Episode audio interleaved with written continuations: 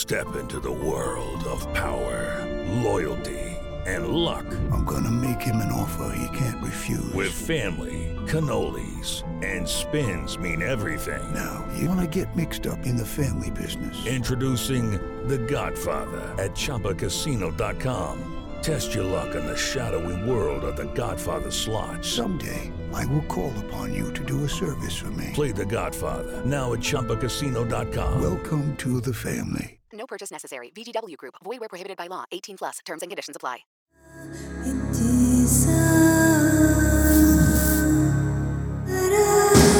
This is True Crime Psychology and Personality, where we discuss the pathology behind some of the most horrific crimes and those who committed them from a scientifically informed perspective. I'm Dr. Todd Grande.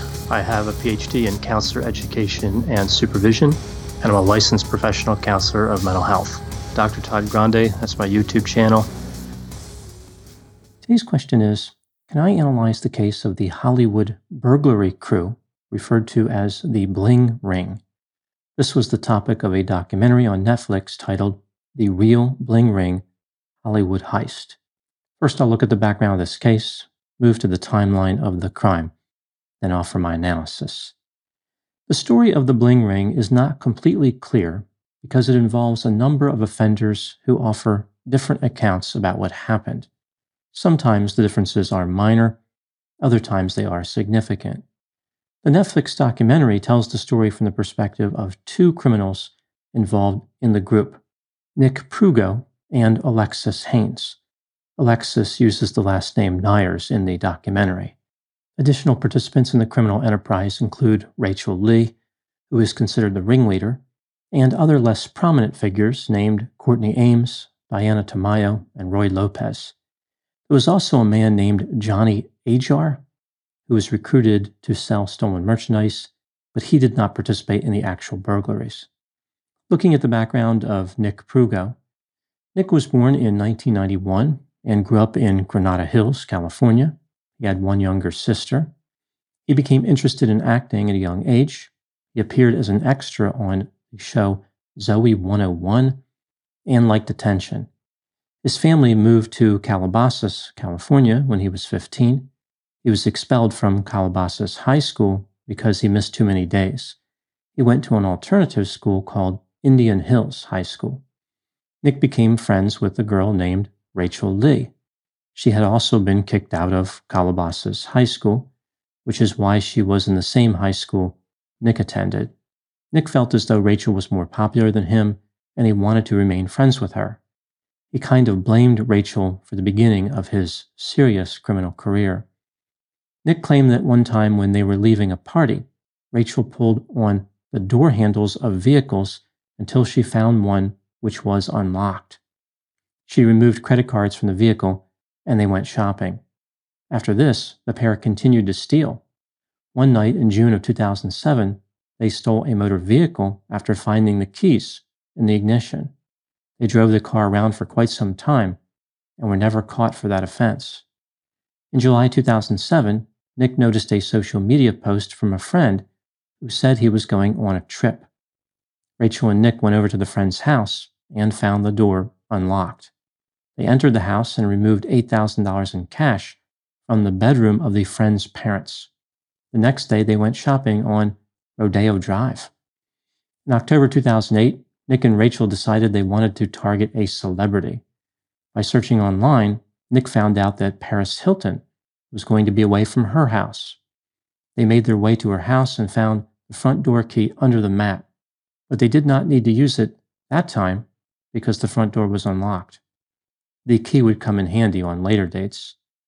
The pair entered the house and removed clothing, cash, and other items. Around this time, Nick met a woman named Tess Taylor at a party. Tess introduced him to Alexis Haines. Alexis was born in 1991 and grew up in Los Angeles. Her father, Michael, was the director of photography on the television show Friends. Her mother, Andrea, was a former Playboy model and appeared to be heavily invested in New Age beliefs, like the law of attraction. Alexis had a sister named Gabby. Eventually, her friend Tess moved in with the family. Tess was like a sister to Alexis. Nick started spending a lot of time with Alexis and Tess. They were popular and attractive, and he felt like a celebrity when he was around them. He spent a lot of money to retain them as friends. He wanted to keep them happy. In order to replenish the supply of money, Nick and Rachel continued to burglarize the house of Paris Hilton. When they went back for the second time, the front door was locked, but they knew that the key was under the mat. This allowed them to gain entry whenever they wanted. It appears as though Paris Hilton was not aware that anything was missing from her house, despite Nick and Rachel returning four or five times. Eventually, their greed motivated them to steal Paris Hilton's jewelry. They made a deal with Roy Lopez to do this.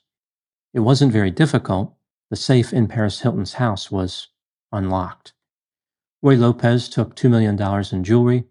He carried it in a Louis Vuitton tote bag. I guess it was from the limited edition Felony Fashion Collection.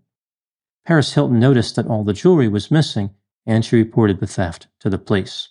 It was a big story in the news.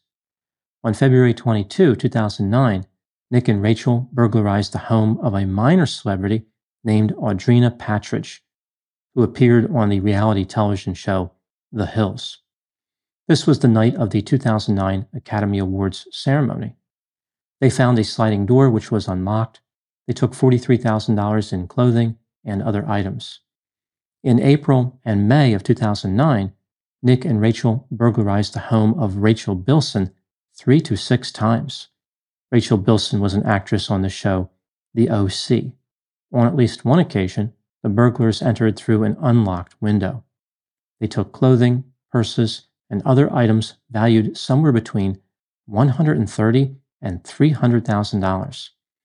Around this time, Nick was supplying Alexis with stolen items. Alexis said that she didn't know the items were stolen, yet she lied to her mother saying that Nick was loaning the items to her.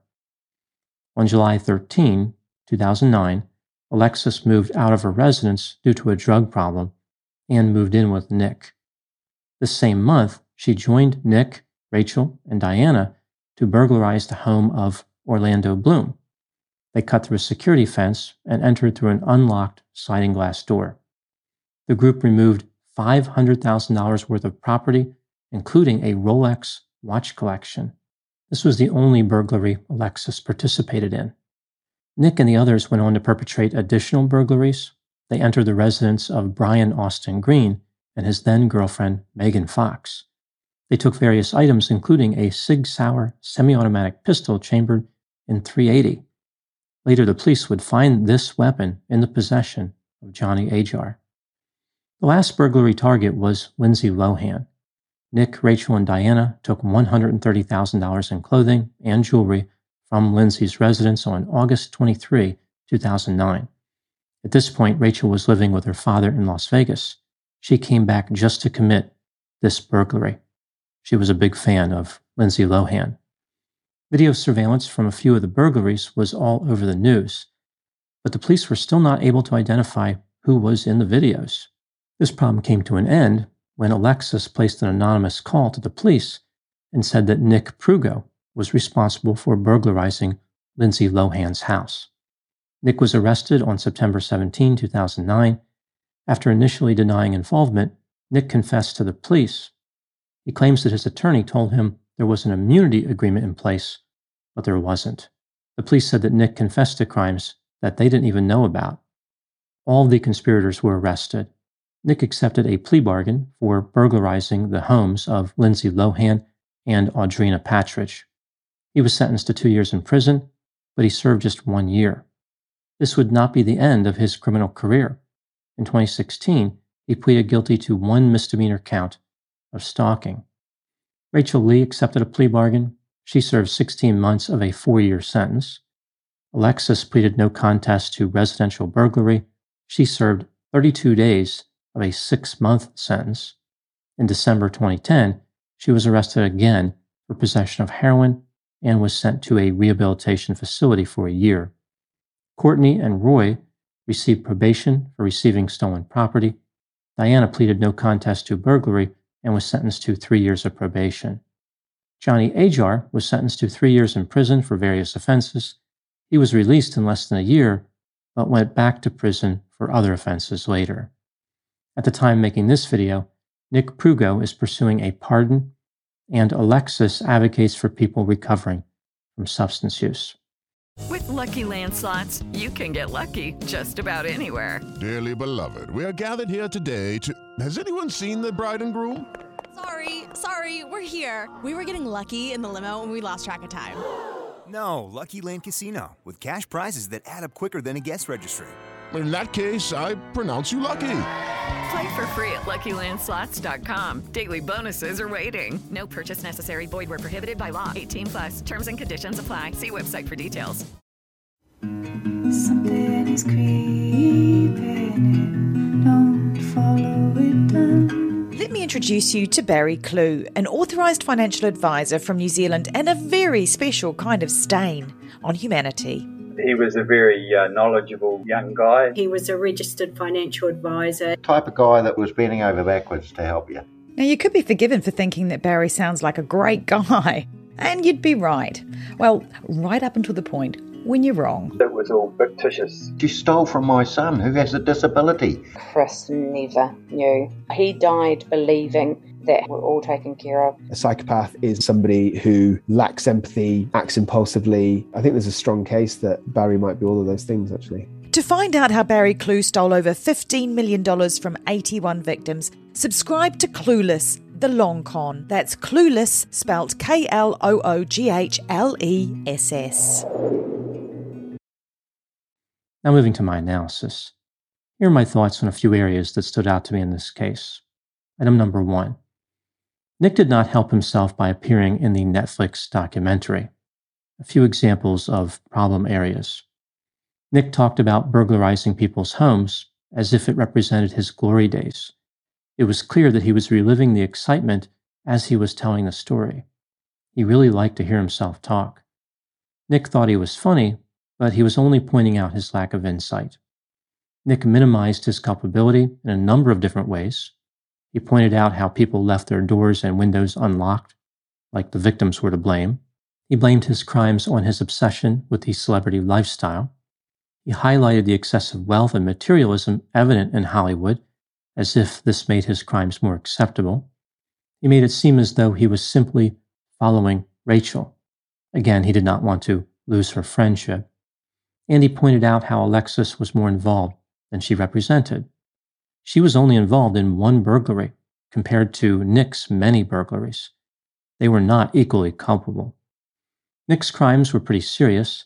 If he had been encountered by a homeowner while he was committing a burglary, he could have been shot and killed. The fact that he went back to the same house multiple times points to a staggering lack of empathy and a sense of entitlement. Nick apologized at the end, but I'm not convinced he is actually sorry one is left with the impression that Nick is trying to convince the audience that his crimes are really not any worse than the behaviors of celebrities. He just had a different way to achieve fame or notoriety. He chose residential burglary instead of some other method. For example, Paris Hilton became famous despite having no observable talent. By Nick's reasoning, a person who steals is more deserving of fame than this. I think the problem with this theory is that Paris Hilton did not commit any crimes to get famous. At least she was honest. Nick tried to cheat the system to achieve his notoriety. Item number two Alexis Haines should have also carefully considered appearing in the documentary. She did herself no favors either. As all the events were unfolding with the burglary ring, Alexis, her mother, her sister, and Tess we're all working on a reality show called Pretty Wild. Pretty Awful would have been a more fitting title. The one and only season of the show covered the Bling Ring story from the perspective of Alexis and her family. It really appeared as though Alexis was chasing fame and willing to do anything to get it burglary, reality shows, unnecessary levels of drama.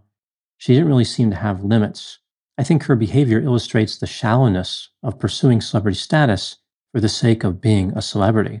Years ago, people became celebrities because they had some type of talent. The celebrity status was something that came after they showcased their abilities. It wasn't necessarily the objective. Alexis has a very high opinion of herself and her abilities. In the well known Vanity Fair article about the bling ring, Alexis said, God didn't give me these talents and looks just to sit around being a model or being famous. I want to lead a huge charity organization. I want to lead a country one day, for all I know. It's pretty frightening to think that Alexis believed that she had talent, and this magical talent somehow entitled her to lead a country. I've talked before about how narcissism does not have limits. A person with narcissistic characteristics is not inclined to look at themselves and say, Wow, I've advanced beyond my abilities. I should be careful how much power and authority I accept, how much responsibility I take on. People who are narcissistic will take everything they can and still believe they deserve much more. I find it curious that Alexis criticized the larger celebrity culture as part of her defense in the documentary, like she was just a victim of watching all these famous people. This is just another example of her lack of insight. Item number three one theme in the Bling Ring case is chasing one's dreams of being a celebrity. One of the characters in the reality show Pretty Wild was Andrea Arlington. Again, she is the mother of Alexis Haines. As I mentioned, Andrea has a strong interest in New Age beliefs, including the law of attraction. She would have her daughters recite an affirmation every day about getting into the entertainment industry. So essentially, this is just saying how they wished they could get in. Like there was nothing special to the affirmation. They were just repeating the same nonsense over and over. The law of attraction is something I've talked about before when covering spiritual gurus.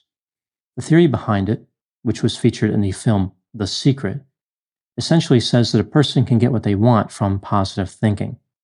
Positive thoughts bring positivity, and negative thoughts bring negativity. If an individual stays positive, their beliefs will come true. This belief is an inferior, albeit popular, substitute for hard work, talent, and ability. It is a cheerful way to express a sense of entitlement, and it may explain where Alexis found her unbounded confidence and optimism. It's possible that Andrea's fantastical belief system contributed somehow to the behavior of her daughter. Andrea appears to have a tendency to be extremely optimistic about her prospects of success and generous when portraying herself to others. For example, she advertises that she is a certified life coach, and she says that she has a doctorate in consciousness studies from the Emerson Theological Institute. I'm sure both of these claims are technically true, but one could argue they represent an exaggeration of ability. I've talked many times about how the term life coach is a meaningless title. Anybody can be a life coach simply by declaring themselves to be a life coach. That is literally all that's required. As far as her degree, it is accredited by an agency I've never heard of. I looked up the description of the degree on the website for Emerson Theological Institute. Here was the description offered for this doctorate. Quote, for this degree, the emphasis is not so much on religion as it pertains to organized religion and its teachings, rituals, and practices. Instead, it is open at the top. The focus is on discovering the spirit of the universe in nature, the arts, relationship, and self, in finding new and creative ways to express one's relationship to God or Source. I think the description makes my point quite satisfactorily, but I'm also compelled to mention 18 of these 60 units necessary to earn the degree are self actualization classes, whatever that means. I wonder how a professor can actually test somebody on self actualization. Is there like a quiz at the end of the course that says, Are you self actualized? And the person checks yes or no. How do they fail the class? Like, would somebody actually say that they weren't self actualized? Would they beat themselves up for years on end because they keep taking the class. At the end, they keep checking the no box. It just doesn't make any sense. There is no way to test for something as abstract as that. Now, moving to the final item, number four. The case of the bling ring exposes the excesses and materialism of the Hollywood elite lifestyle. None of the victims of the bling ring deserved to have their property stolen, but it did reveal just how much property they had and the nature of the property. Many of the items stolen still had tags on them, and in the case of Paris Hilton, she didn't even notice the items missing until her safe was cleaned out. The celebrities did not really seem to care that much about their property.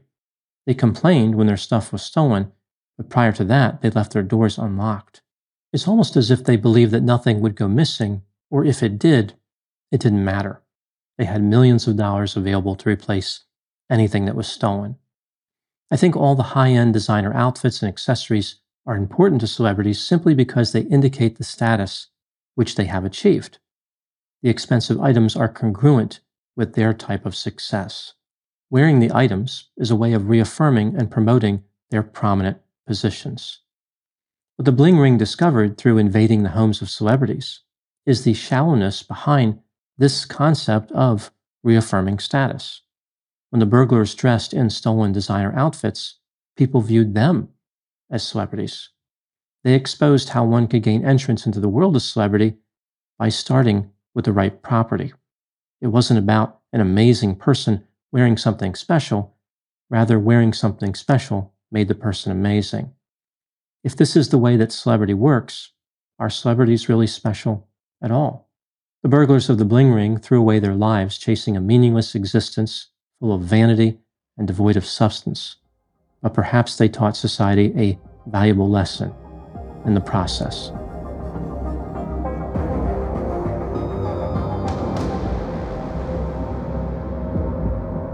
This has been True Crime Psychology and Personality from Ars Longa Media. This content is for educational and entertainment purposes only. Ars Longa Vita Brevis.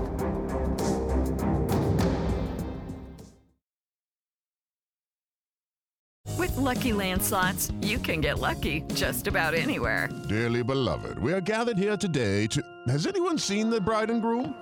Sorry, sorry, we're here. We were getting lucky in the limo and we lost track of time. No, Lucky Land Casino, with cash prizes that add up quicker than a guest registry. In that case, I pronounce you lucky. Play for free at LuckyLandSlots.com. Daily bonuses are waiting. No purchase necessary. Void where prohibited by law. 18 plus. Terms and conditions apply. See website for details.